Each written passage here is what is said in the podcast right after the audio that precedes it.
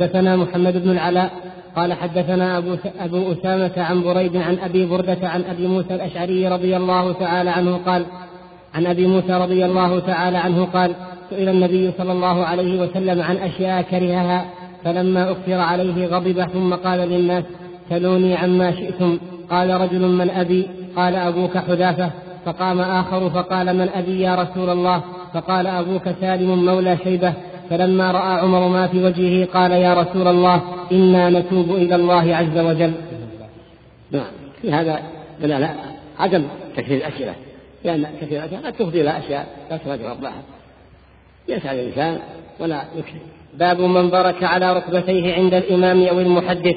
حدثنا أبو اليمان قال أخبرنا شعيب قال أخبرني أنس بن مالك رضي الله تعالى عنه أن رسول الله صلى الله عليه وسلم خرج فقام عبد الله بن حذافة فقال من أبي؟ فقال أبوك حذافة.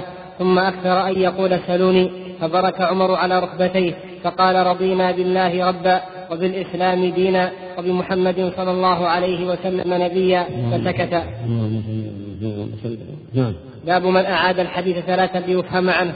فقال ألا وقول الزور. فما زال يكررها. وقال ابن عمر قال النبي صلى الله عليه وسلم هل بلغت ثلاثة؟ حدثنا عبدة قال حدثنا عبد الصمد قال حدثنا عبد الله بن مثنى قال حدثنا ثمامة بن عبد الله عن أنس عن أنس رضي الله تعالى عنه عن النبي صلى الله عليه وسلم أنه كان إذا سلم سلم ثلاثا وإذا تكلم بكلمة أعادها ثلاثا من هذا الحديث اللي أشار إليه؟ خطب الناس ذات يوم وقال ألا أنبئكم بأكبر الكبائر؟ ألا أنبئكم بأكبر الكبائر؟ ألا أنبئكم بأكبر ثلاث مرات. قلنا بلى يا رسول الله. قال الإشراك بالله. وعقول الوالدين. وكان متكئا فجلس فقال ألا قول الزور. ألا ألا وشاهد الزور. فما زال يكررها حتى قلنا ليس وسكت نعم. السند اللي قبله بين شعيب وأنس الزهري إيش؟ الأول حدثنا أبو اليمان قال أخبرنا شعيب قال أخبرنا شعيب قال أخبرني أنس. إيش؟ حدثنا أبو اليمان إيه. قال أخبرنا شعيب قال أخبرني أنس بن مالك. لا لا ساكت ساكت زهري. نعم. حدثنا نبه الحافظ ما نبه. صوب مصوبة في نسخة ثانية. صوبت في نسخة ثانية. إيه. صلح صلح على التفصيل سؤال عبد الله عن أبيه. كانوا كانوا ينسبون إلى غير أبيه؟ أبانا النبي صلى الله عليه وسلم منسوب لحلال نعم.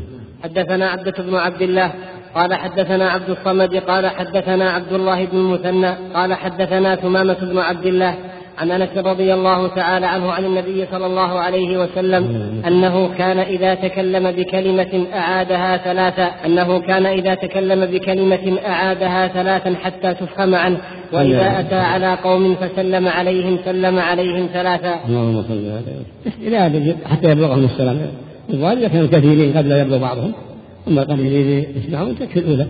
نعم. حدثنا مسدد قال حدثنا أبو عوانة عن أبي بشر عن يوسف بن ماهك عن عبد الله بن عمرو رضي الله تعالى عنهما قال تخلف رسول الله صلى الله عليه وسلم في سفر سافرناه فأدركنا وقد أرهق وقد أرهقنا الصلاة صلاة العصر ونحن نتوضأ فجعلنا نمسح على أرجلنا فنادى بأعلى صوته ويل للأعقاب من النار مرتين أو ثلاثا. يعني رجليه باب تعليم الرجل أمته وأهله. أخبرنا محمد هو ابن سلام حدثنا المحاربي قال حدثنا صالح بن حيان قال قال عمرو الشعبي حدثني أبو بردة عن أبيه رضي الله تعالى عنه قال قال رسول الله صلى الله عليه وسلم ثلاثة لهم أجران رجل من أهل الكتاب آمن بنبيه وآمن بمحمد صلى الله عليه وسلم والعبد المملوك. إذا أدى حق الله وحق مواليه ورجل كانت عنده أمة فأدبها فأحسن تأديبها وعلمها فأحسن تعليمها ثم أعتقها فتزوجها فله أجران ثم قال عامر أعطيناكها بغير شيء قد كان يركب فيما دونها إلى المدينة نعم. باب عظة الإمام النساء وتعليمهن حدثنا سليمان بن حرب قال حدثنا شعبة عن أيوب قال سمعت عطاء قال سمعت ابن عباس رضي الله تعالى عنهما قال أشهد على النبي صلى الله عليه وسلم أو قال عطاء أشهد على ابن عباس أن رسول الله صلى الله عليه وسلم أو قال عطاء ولا وقال عطاء؟ أو قال عطاء. كذا عندكم؟ أو أو قال عطاء أشهد على ابن عباس أن رسول الله صلى الله عليه وسلم خرج ومعه بلال فظن أنه لم يسمع. فوعظهن وأمرهن بالصدقة فجعلت المرأة تلقي فجعلت المرأة تلقي القرط والخاتم وبلال يأخذ في طرف ثوبه. هذا في العيد وهذا في السنة إذا لم يسمع النساء يأتيهن فيعظهن ويذكرهن. نعم. باب الحرص على الحديث حدثنا معروف عند أهل العلم خطبة نعم باب الحرص على الحديث نعم نعم في زيادة في الحديث. اي نعم نعم. وقال إسماعيل عن وقال إسماعيل عن أيوب عن عطاء وقال عن ابن عباس أشهد على النبي صلى الله عليه وسلم. نعم. باب الحرص على الحديث. حدثنا عبد العزيز بن عبد الله قال حدثني سليمان عن عم سليمان عن عمرو بن أبي عمرو عن سعيد بن أبي سعيد المقبري عن أبي هريرة رضي الله تعالى عنه أنه قال قيل يا رسول الله من أسعد الناس بشفاعتك يوم القيامة قال رسول الله صلى الله عليه وسلم لقد ظننت يا أبا هريرة الا يسألني عن هذا الحديث أحد أول منك لما رأيت من حرصك على الحديث أسعد الناس بشفاعتي يوم القيامة من قال لا إله إلا الله خالصا من قلبه أو نفسه. وهذا فيه فوائد من قبل أبي هريرة حرص هذا العلم. وهي أعظم وأكبر أن الشفاعة إنما تكون لأهل التوحيد لا لأهل الشرك. كما قال جل وعلا ولا يشفعون إلا لمن ارتضى ولا يرضى لعباده كفر ويشفع لأهل التوحيد لا لأهل الكفر فشفاعته الخاصة لأهل التوحيد. أما الشفاعة العامة لأهل الموقف هذه يعم الجميع لكن الشهادة في اخراج من النار ودخول الجنة هذه خاصة بأهل التوحيد. نعم. نعم.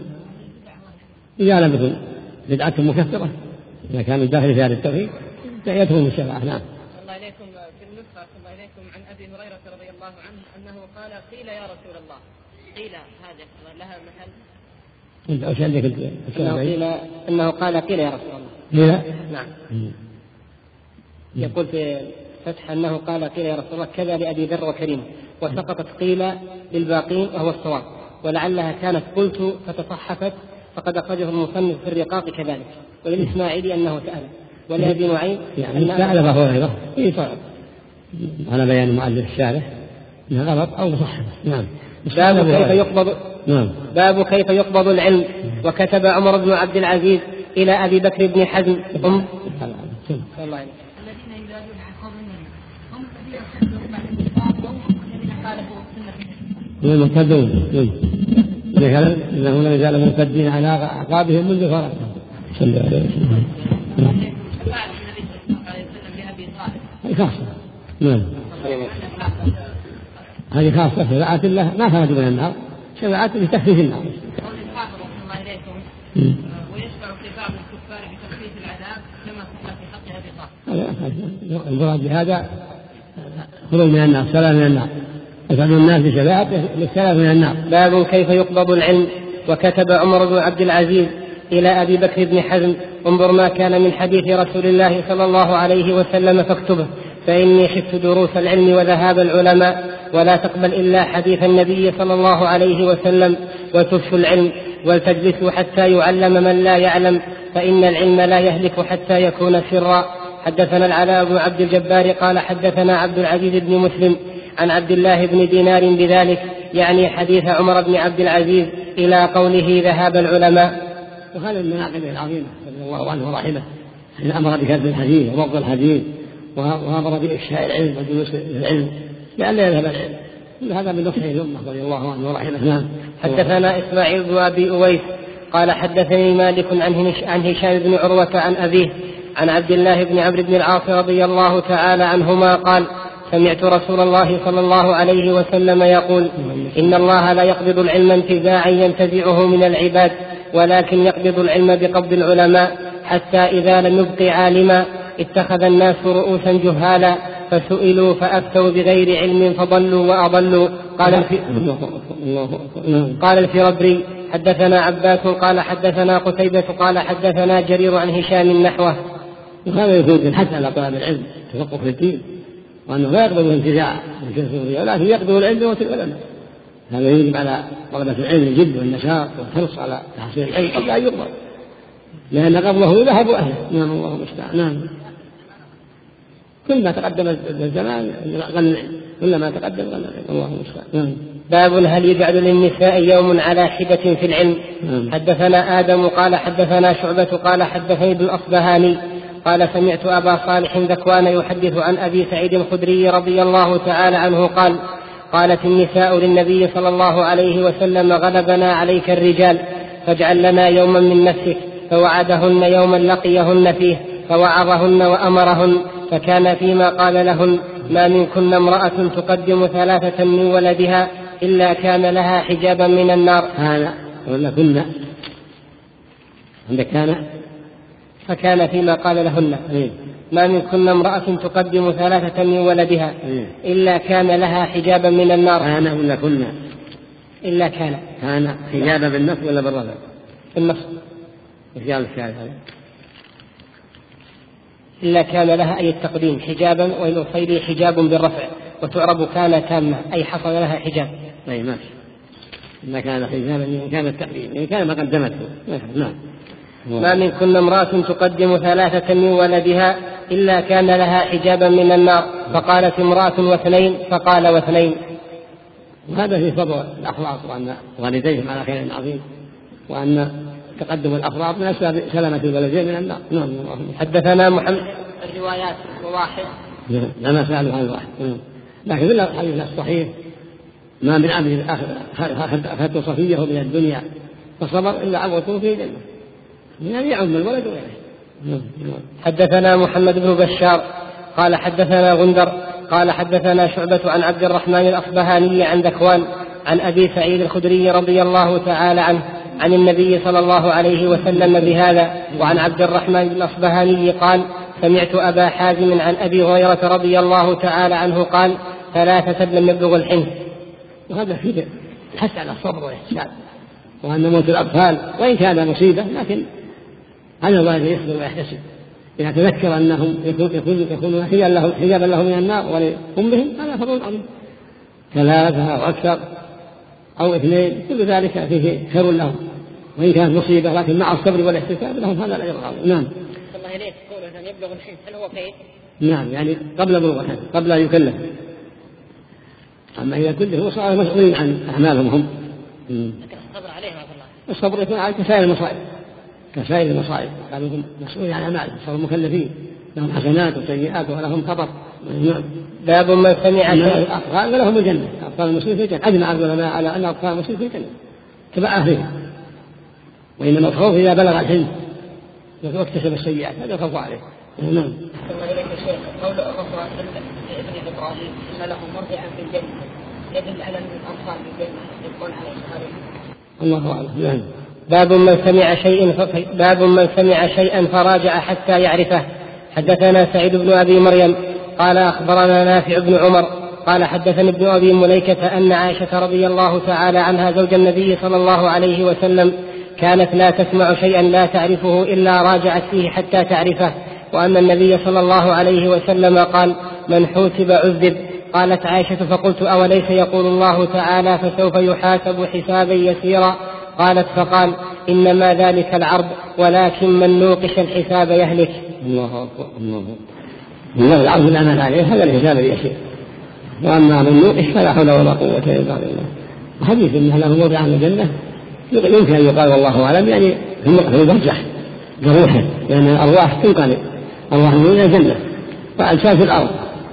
في البرزخ في حال كمال جلدة الصغر له موضع في الجنة ولكن جاءت الاحاديث بأن الأطفال يبعثون كبار يوم القيامة ابناء 33 أهل الجنة ابناء 33 كلهم على سن واحد. الله أكبر. في قول أبيهم اهدى ستين ذراعا باب ليبلغ باب ليبلغ العلم الشاهد الغائب.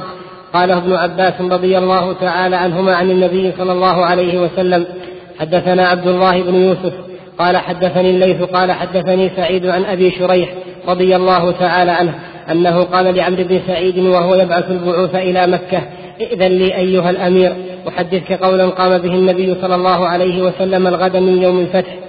سمعته سمعته أذناي ووعاه قلبي وأبصرته عيناي حين تكلم به. حمد الله وأثنى عليه ثم قال إن مكة حرمها الله ولم يحرمها الناس. فلا يحل لامرئ يؤمن بالله واليوم الآخر أن يسفك بها دما ولا يعضل بها شجرة. فإن أحد ترخص لقتال رسول الله صلى الله عليه وسلم فيها فقولوا إن الله قد أذن لرسوله ولم يأذن لكم وإنما أذن لي فيها ساعة من نهار. ثم عادت حرمتها اليوم كحرمتها بالأمس وليبلغ الشاهد الغائب. فقيل لأبي شريح ما قال عمرو؟ قال أنا أعلم منك يا أبا شريح لا يعيذ عاصيا ولا فارا بدم ولا فارا بخربة خربة بخربة. ولا فارا بخربة. يعني يعني جناية إن مكة لا تعيد عاصيا. نعم. حدثنا عبد الله بن عمرو قبيح ولا كان يقول هذا. مكة ضد الزبير. المقصود قوله فليبلغ الشاهد الغائب يدلنا على ان الواجب على أهل العلم أن يبلغ. على طالب العلم أن يبلغ ما أعطاه الله من العلم. يبلغ أهله يبلغ جيرانه يبلغ جلسائه وزملائه. ما عنده من العلم حتى يؤم الخير وينتشر الخير. ويحصل التعاون البر والتقوى. فليبلغ الشاهد الغائب اللي شهد العلم شهد الإفتاء شهد الحديث شهد النبي صلى الله عليه وسلم حين حدث يبلغ. وهكذا مجالس العلم.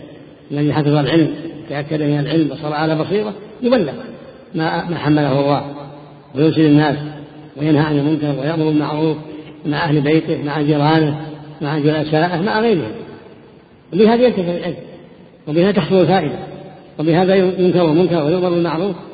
هذه كلمة جامعة فليبلغ الشاهد هذه من جوامع الكلم التي التي أوتيها النبي عليه الصلاة والسلام. نعم نعم وجوه.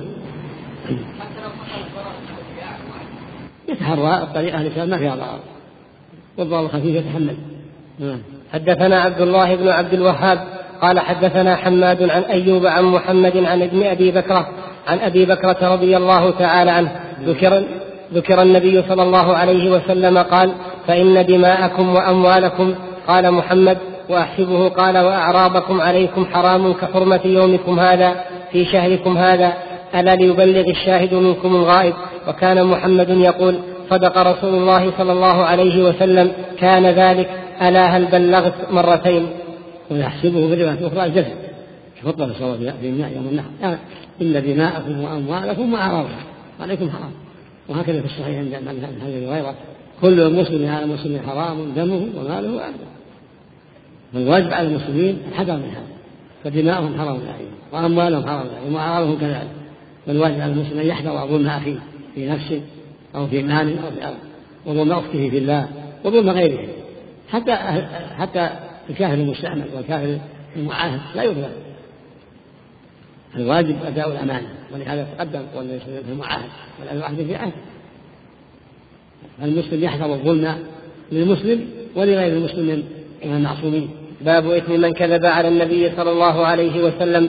حدثنا علي بن الجعد قال أخبرنا شعبة قال أخبرني منصور قال سمعت ربعي بن حراش يقول سمعت علي رضي الله تعالى عنه يقول قال النبي صلى الله عليه وسلم لا تكذبوا علي فإنه من كذب علي فليلج النار.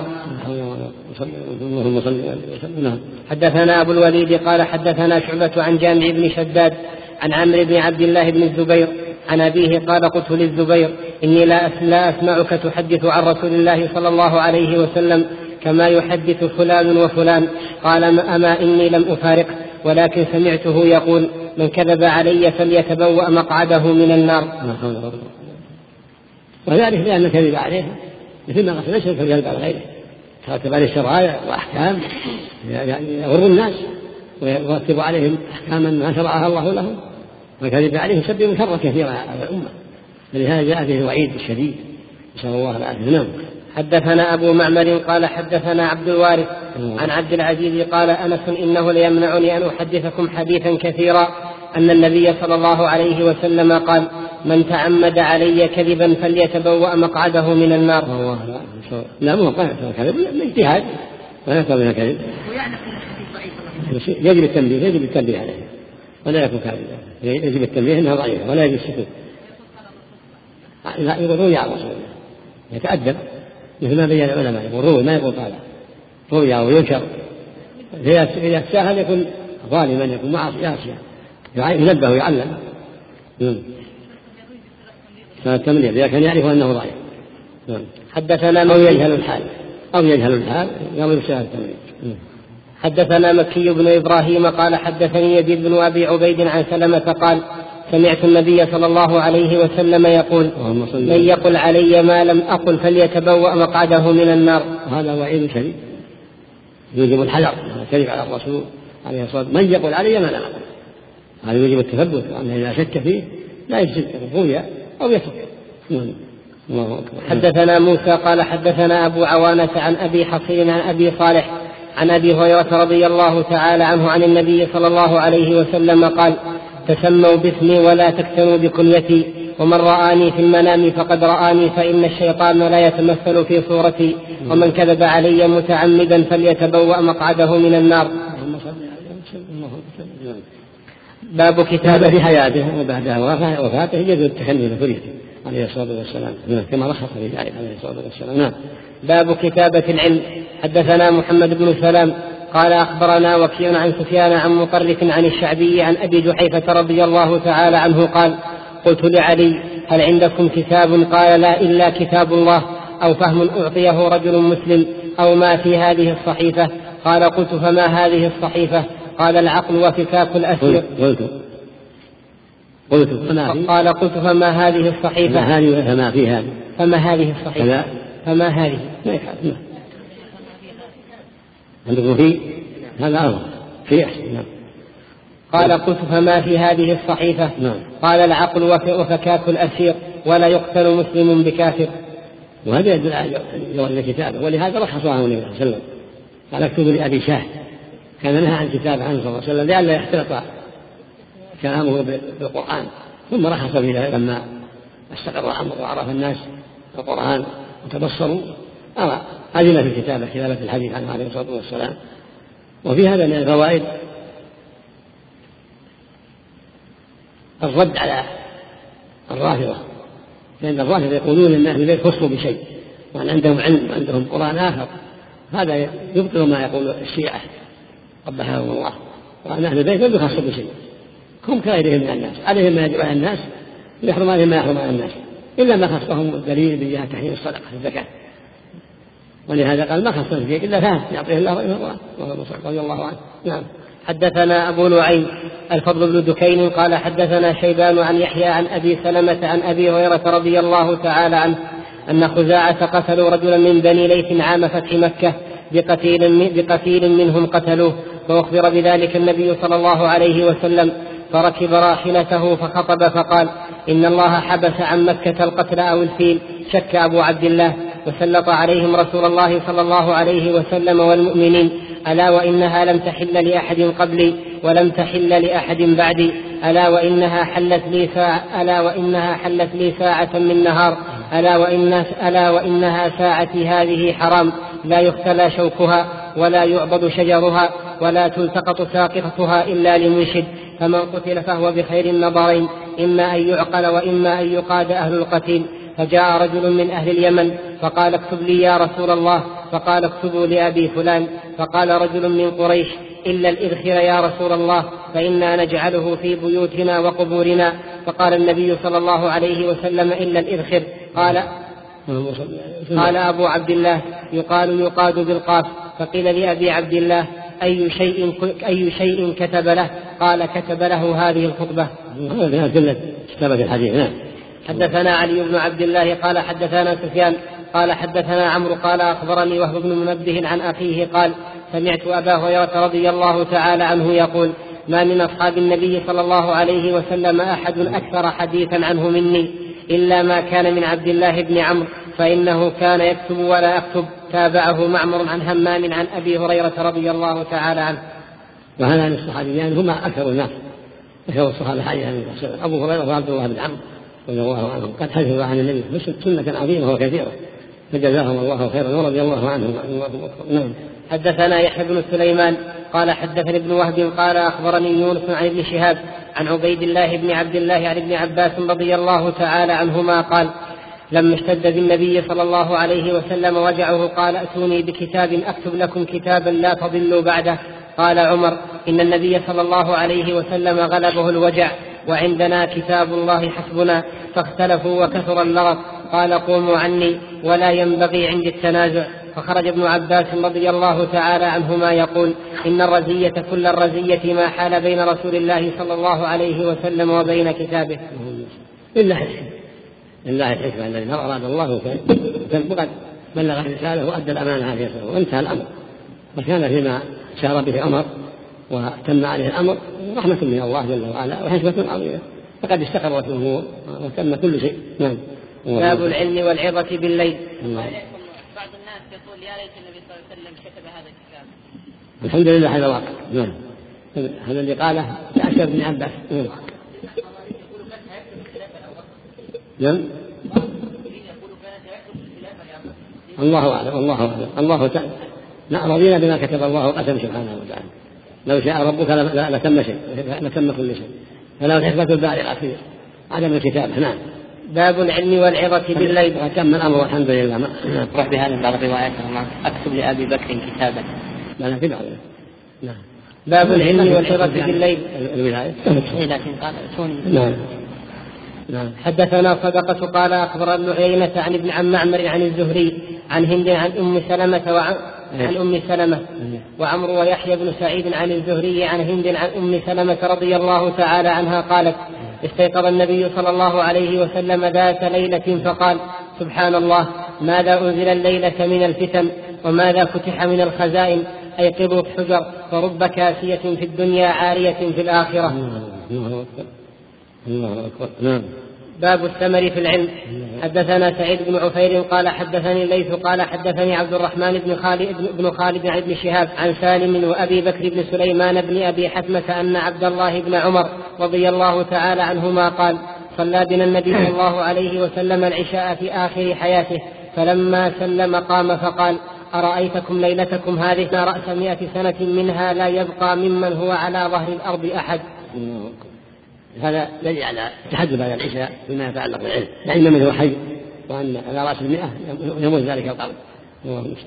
حدثنا آدم قال حدثنا شعبة قال حدثنا الحكم قال سمعت سعيد بن جبير عن ابن عباس رضي الله تعالى عنهما قال بت في بيت خالتي ميمونة بنت الحارث زوج النبي صلى الله عليه وسلم وكان النبي صلى الله عليه وسلم عندها في ليلتها فصلى النبي صلى الله عليه وسلم العشاء ثم جاء إلى منزله فصلى أربع ركعات ثم نام ثم قام ثم قال نام الغليم أو كلمة تشبهها ثم قام فقمت عن يساره فجعلني عن يمينه فصلى خمس ركعات ثم صلى ركعتين ثم نام حتى سمع ثم نام حتى سمعت غطيطه أو خطيطه ثم خرج إلى الصلاة. اللهم صل اللهم صل تنام عيناه ولا ينام قلبه عليه الصلاة والسلام. نعم. وهذا في دليل على أن بعض الأحيان لا يوتي بإحدى عشر الغالب كان يوتي بإحدى عشر. وربما أوتر بأقل من ذلك عليه الصلاة والسلام. باب حفظ العلم. حدثنا عبد العزيز بن عبد الله قال حدثني مالك عن ابن شهاب عن الأعرج عن أبي هريرة رضي الله تعالى عنه قال إن الناس يقولون أكثر أبو هريرة ولولا آيتان في كتاب الله ما حدثت حديثا. ثم يتلو إن الذين يكتمون ما أنزلنا من البينات إلى قوله الرحيم إن إخواننا من المهاجرين كان يشغلهم الصفق بالأسواق وإن إخواننا من الأنصار كان يشغلهم العمل في أموالهم وإن أبا هريرة كان يلزم رسول الله صلى الله عليه وسلم بشبع بطنه ويحضر ما لا يحضرون بشبع بطنه ويحضر ما لا يحضرون ويحفظ ما لا يحفظون. رضي الله عنه.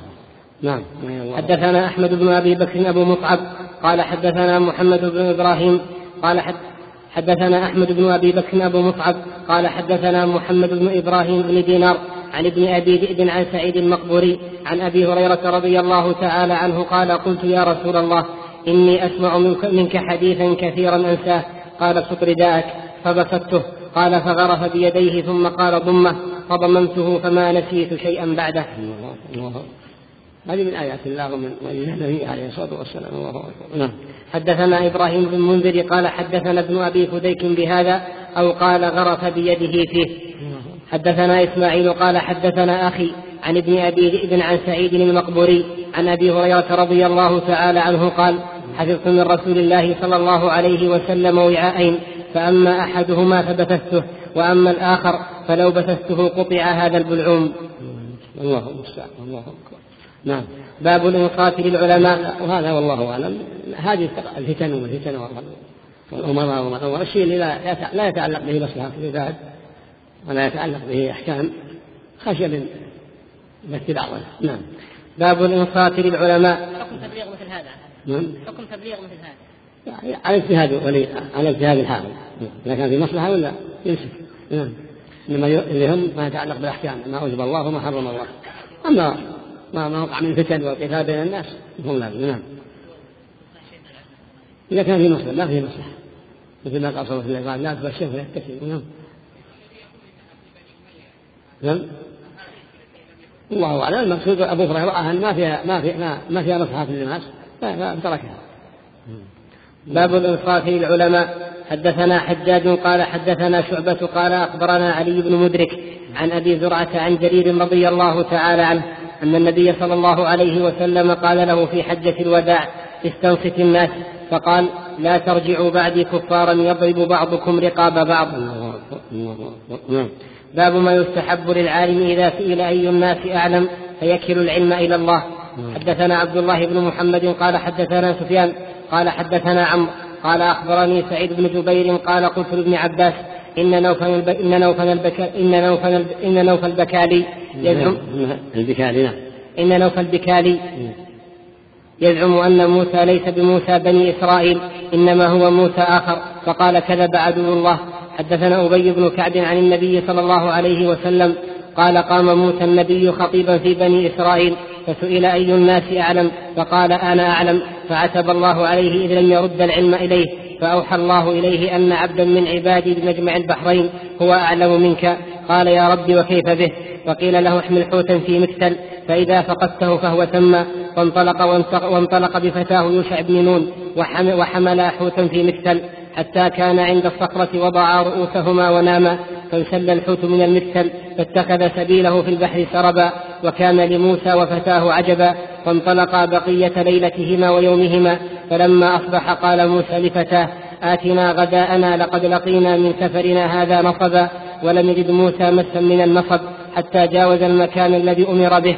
فقال لفتاه أرأيت إذ أوينا إلى الصخرة فإني نسيت الحوت؟ قال موسى ذلك ما كنا نبغي. فارتدا على آثارهما قصصا فلما انتهيا إلى الصخرة إذا رجل مسجى بثوب أو قال تسجى بثوبه فسلم موسى فقال الخضر وأنا بأرضك السلام فقال أنا موسى. فقال موسى بني إسرائيل قال نعم. قال هل أتبعك على أن تعلمني مما علمت رشدا؟ قال إنك لن تستطيع معي صبرا.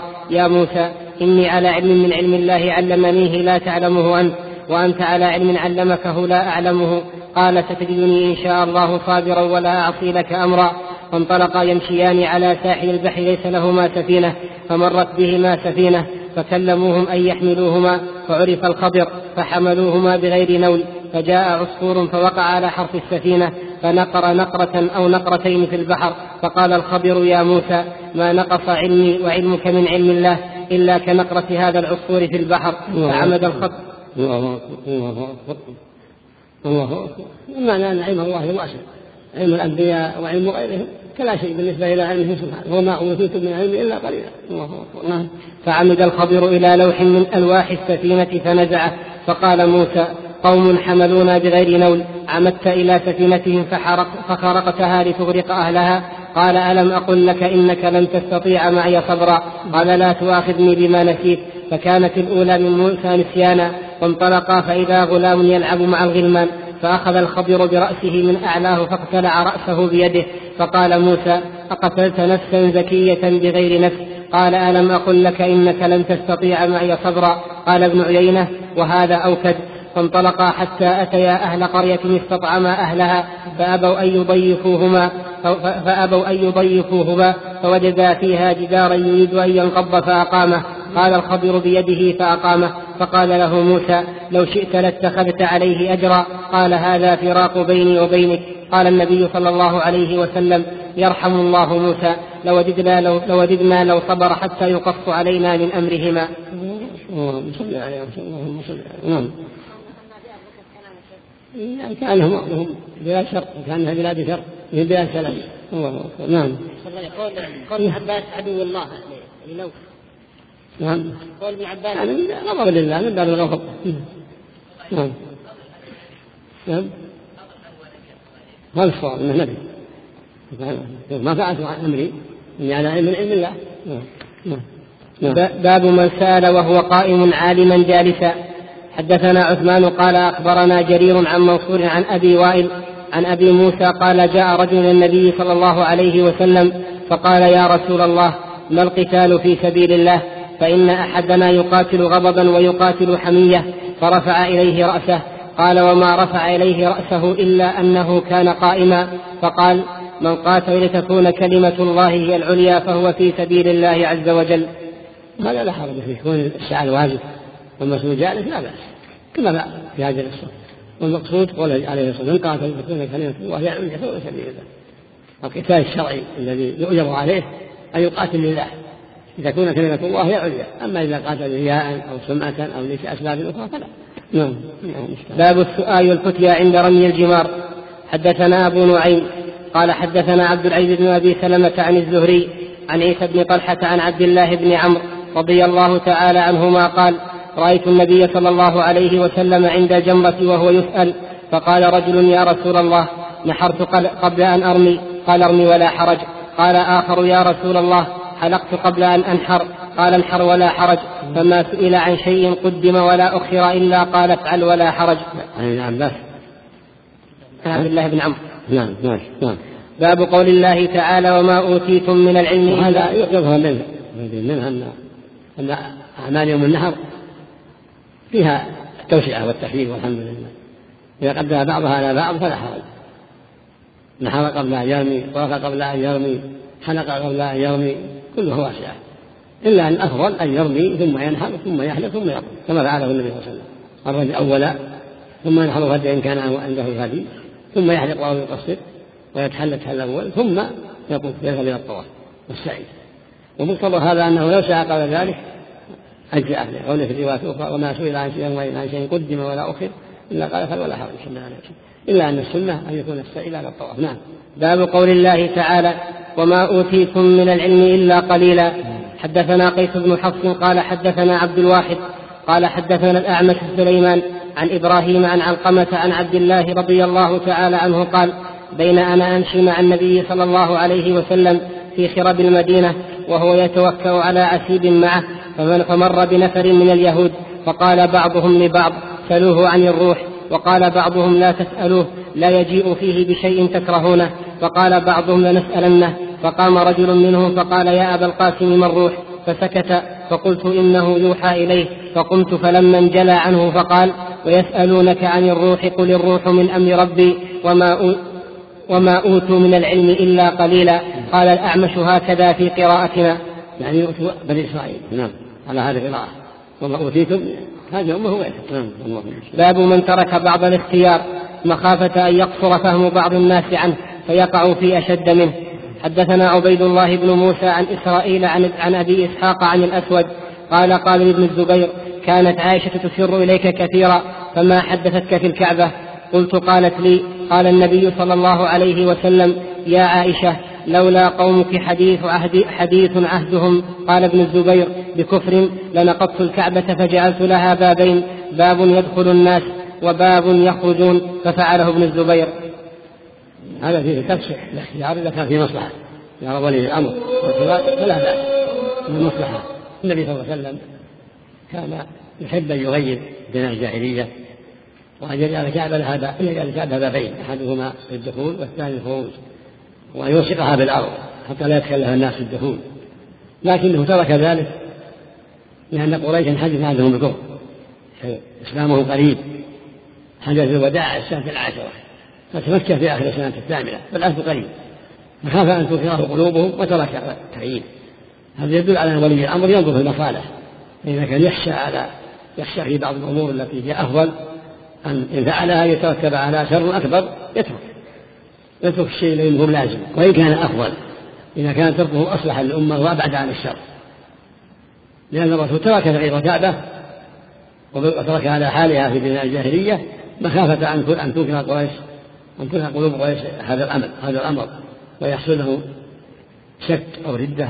فلما تولى ابن الزبير وصارت له الخلافة قال أنا ما أخاف أحد والإسلام قد استقر والناس قد عرفوا فلا لا مانع من هدمها فهدمها وأقامها على قواعد إبراهيم ورأى الناس القواعد التي ما حفر فيها في أطراف الحجر رأوا الناس القواعد وأقامها على قواعد إبراهيم وألصق جعلها بابين وألصق بابها في الأرض على ما قالت عائشة له عن النبي صلى الله عليه وسلم. فلما قتل ابن الزبير على يد الحجاج في ولاية عبد الملك أعادها عبد الملك على بنائها الأول. فلما أبلغ عبد الملك بما روت عائشة قال تأسف على قال ودنا أن نكرت من الزبير وما فعل ثم استفتى العلماء بعد هذا فتوا بالترك. وقالوا تترك على حالها لئلا يتخذها الناس معله هذا ملك يهدم وهذا ملك يبني. وسئل مالك وغيره من ذلك فرأوا شف عنها وأن تبقى على حالها في عهد النبي صلى الله عليه وسلم. كما قال صلى الله عليه وسلم لولا أن قومك نعم. على عدم الإنكار على أهل الشرك من الطواف على غيره يقول قد يسبب فتنه لو أنكر عليهم الطواف. لا لا هذا جهل. هذا جهل جهل أكبر إنكار الشرك غير مساله افضليه هذا أفضل وهذا أفضل. مع المسلمين. أما طواف على القبور هذا فتنه أكبر. إذا قصد طائفه تقرب إلى القبور. وإذا نقصد ذلك صار بدعة كبرى. طواف على القبور وسؤالهم والاستغاثة بهم هذا شيء آخر. ما يختلف إلا ما في إنكاره والعياذ بالله. نعم. باب من خص الشرك الأكبر. نعم. باب من خص بالعلم قوما دون قوم كراهية ألا يفهموا.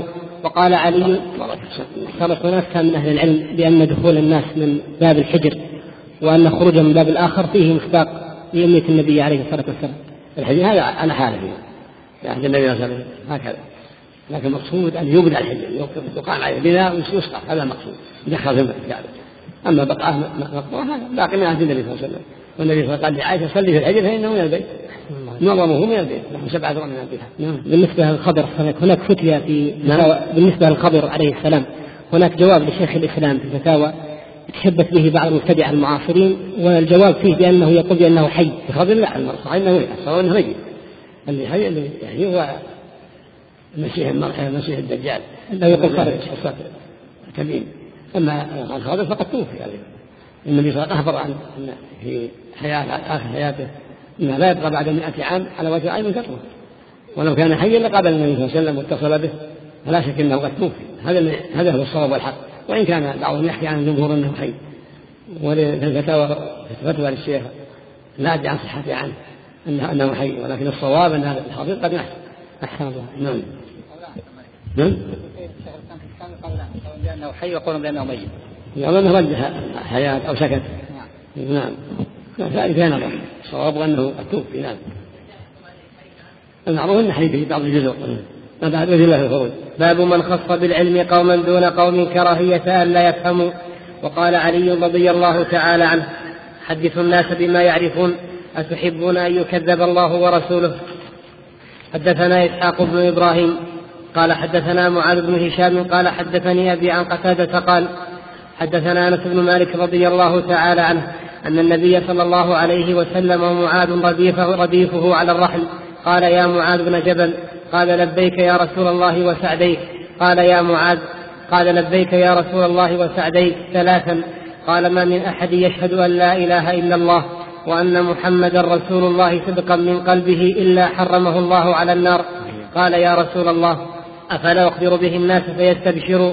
قال إلي يتكلوا وأخبر بها معاذ عند موته تأثما وهذا الرواية الأخرى لما قال حق الله على العباد أن يعبدوه ولا شيئا وحق عباده الله لا يعذب يشرك شيئا قال مثل هذا أيضا وهذا فيه الدلالة على ينبغي للعالم أن يضع العلم في أهله وأن لا يضعه في غير أهله وأن لا يحدث الناس إلا بالشيء الذي يناسبهم وينفعهم ولا يحصل به الشك.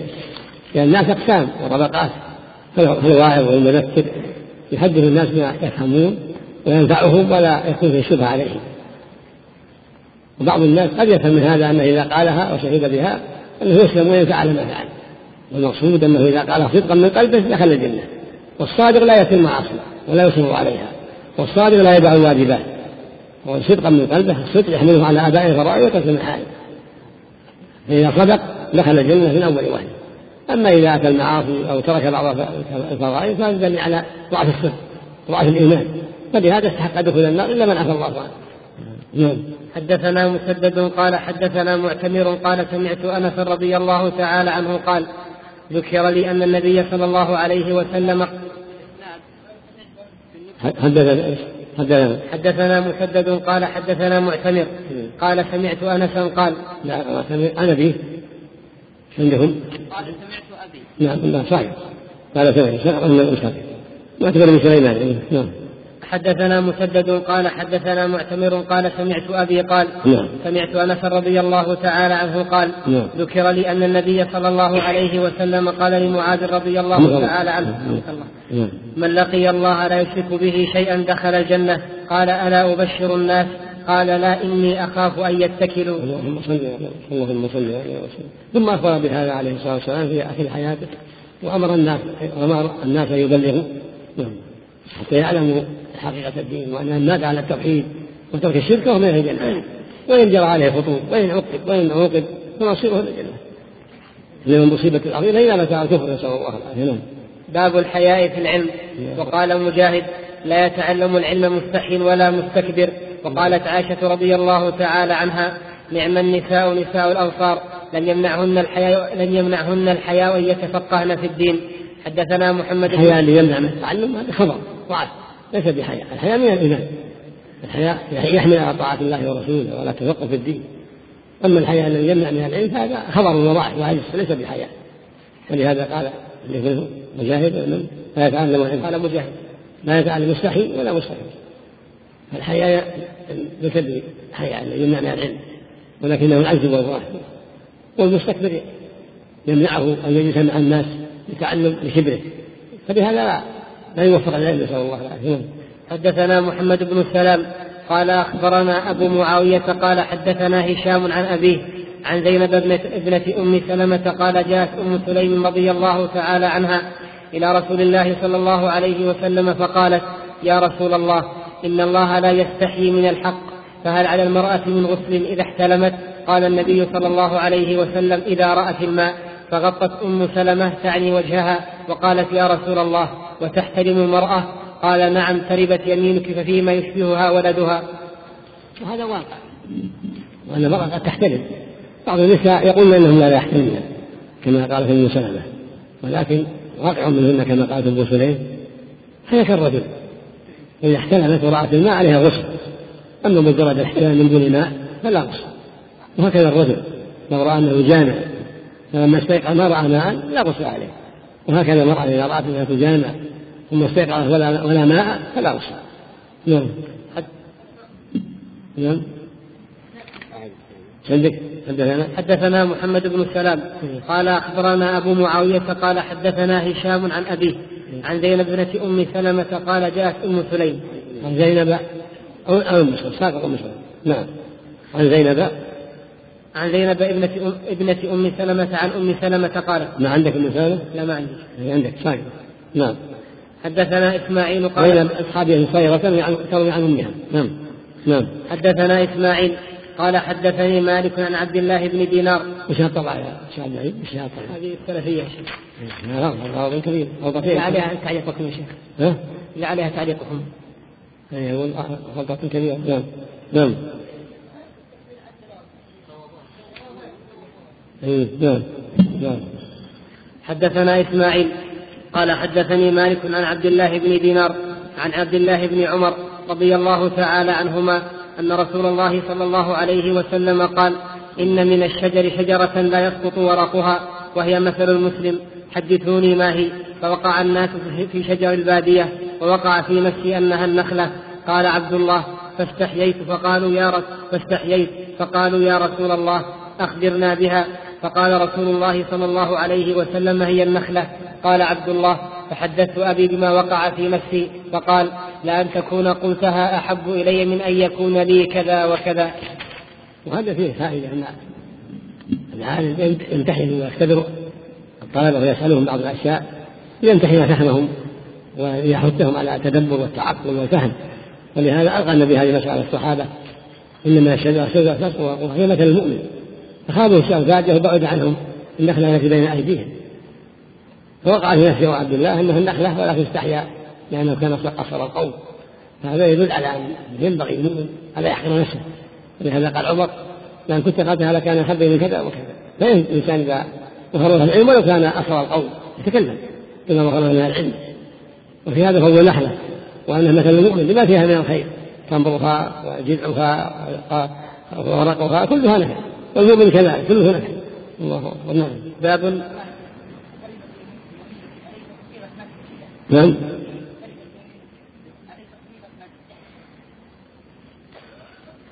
أما مما يجعل تربة يمينه مما يجعل لسانك لك أمك وما أشبه ذلك. تربة يداك نعم. مما يجعل لسانك هذه قصد نعم. ها؟ هو مدح يعني ما ينبغي لك هذا ينبغي لك ان تعمل كذا وكذا. نعم. إذا كان سلمت الله في مدرسه علم شيخ يكون شابا والشيخ يقع في الخطأ في العقيدة ينبه ينبه ينبه بالأسلوب الحسن اخاف أنه إذا نبهه يعني يتأثر طلبه ولو ولو نبه على سبيل الأسلوب على سبيل السؤال والأسلوب الحسن مع الأدلة. باب من استحيا فأمر غيره بالسؤال. حدثنا مسدد قال حدثنا عبد الله بن داود عن الأعمش عن مدن الثوري. عن محمد بن حنيفية عن علي رضي الله تعالى عنه قال كنت رجلا مذاء فأمرت المقداد أن يسأل النبي صلى الله عليه وسلم فسأله فقال فيه الوضوء. وما أستحيا لأن زوجة النبي زوجته بنت النبي فاطمة فاستحيا من أجل فاطمة عنده فسأل المقداد. ففي هذا جواز الاستلامة في السؤال. ولا بأس أن يستجيب يسأل له بأي سؤال. وفي هذا أن المني يوجب الوضوء. وجاء في رواية أخرى غسل الذكر والأنثيين. يتوضأ يعني يغسل ذكره والأنثيين ويتوضأ وضوء الصلاة والمضي والمضي ماء اللث على الماء الذي يخرج عند تحرك الشهوة يخرج أعضاء الذكر ماء اللث يسمى المذي وهو نجس. وإذا أعطى الثوب يرش والجسد مخففة ويستجي منه المؤمن إذا والمؤمنة كذلك تستجي وتوضأوا الصلاة. نعم. حدثنا مسدد قال حدثنا عبد الله بن داود عن الأعمش عن الأعمش عن مزن الثوري عن محمد بن حنفية عن علي رضي الله تعالى عنه قال كنت رجلا مذاء فأمرت المقداد أن يسأل النبي صلى الله عليه وسلم فسأله فقال فيه الوضوء. باب ذكر محمد بن حنفية؟ هو محمد بن علي. وأمه من بني حنيفة. من بني حنيفة. المقصود أن المذي ينقض الوضوء ويوجب غسل الذكر يعني نعم. باب ذكر العلم والفتيا في المسجد. نعم. باب ذكر العلم والفتيا في المسجد. حدثني قتيبة بن سعيد قال حدثنا نعم. الليث بن سعد. باب ذكر العلم والفتيا في المسجد. حدثني قتيبة بن سعيد قال حدثنا الليث بن سعد قال حدثنا نافع مولى عبد الله بن عمر بن الخطاب رضي الله تعالى عنهما عن عبد الله بن عمر أن رجلا قام في المسجد فقال يا رسول الله من أين تأمرنا أن نهل؟ فقال رسول الله صلى الله عليه وسلم يهل أهل المدينة من ذي الحليفة. ويهل أهل الشام من الجحفة ويهل أهل نجد من قرن. وقال ابن عمر ويزعمون أن رسول الله صلى الله عليه وسلم قال ويهل أهل اليمن من يلملم. وكان ابن عمر رضي الله تعالى عنهما يقول لم أفقه هذه من رسول الله صلى الله عليه وسلم. لكن سمعها ابن عباس وثبت صحيحين ويحل أهل اليمن نعم باب من أجاب السائل بأكثر من يزعمون يقولون. غير الكذب معنى يقولون. نعم. باب من أجاب السائل بأكثر مما سأله. نعم. حدثنا آدم قال حدثنا ابن أبي ذئب عن نافع عن ابن عمر رضي الله تعالى عنهما عن النبي صلى الله عليه وسلم وعن الزهري عن سالم عن ابن عمر رضي الله تعالى عنهما عن النبي صلى الله عليه وسلم أن رجلا سأله ما يلبس المحرم؟ فقال لا يلبس القميص ولا العمامة ولا السراويل ولا البرنس ولا ثوبا مسه الورث. مسه الورث أو الزعفران.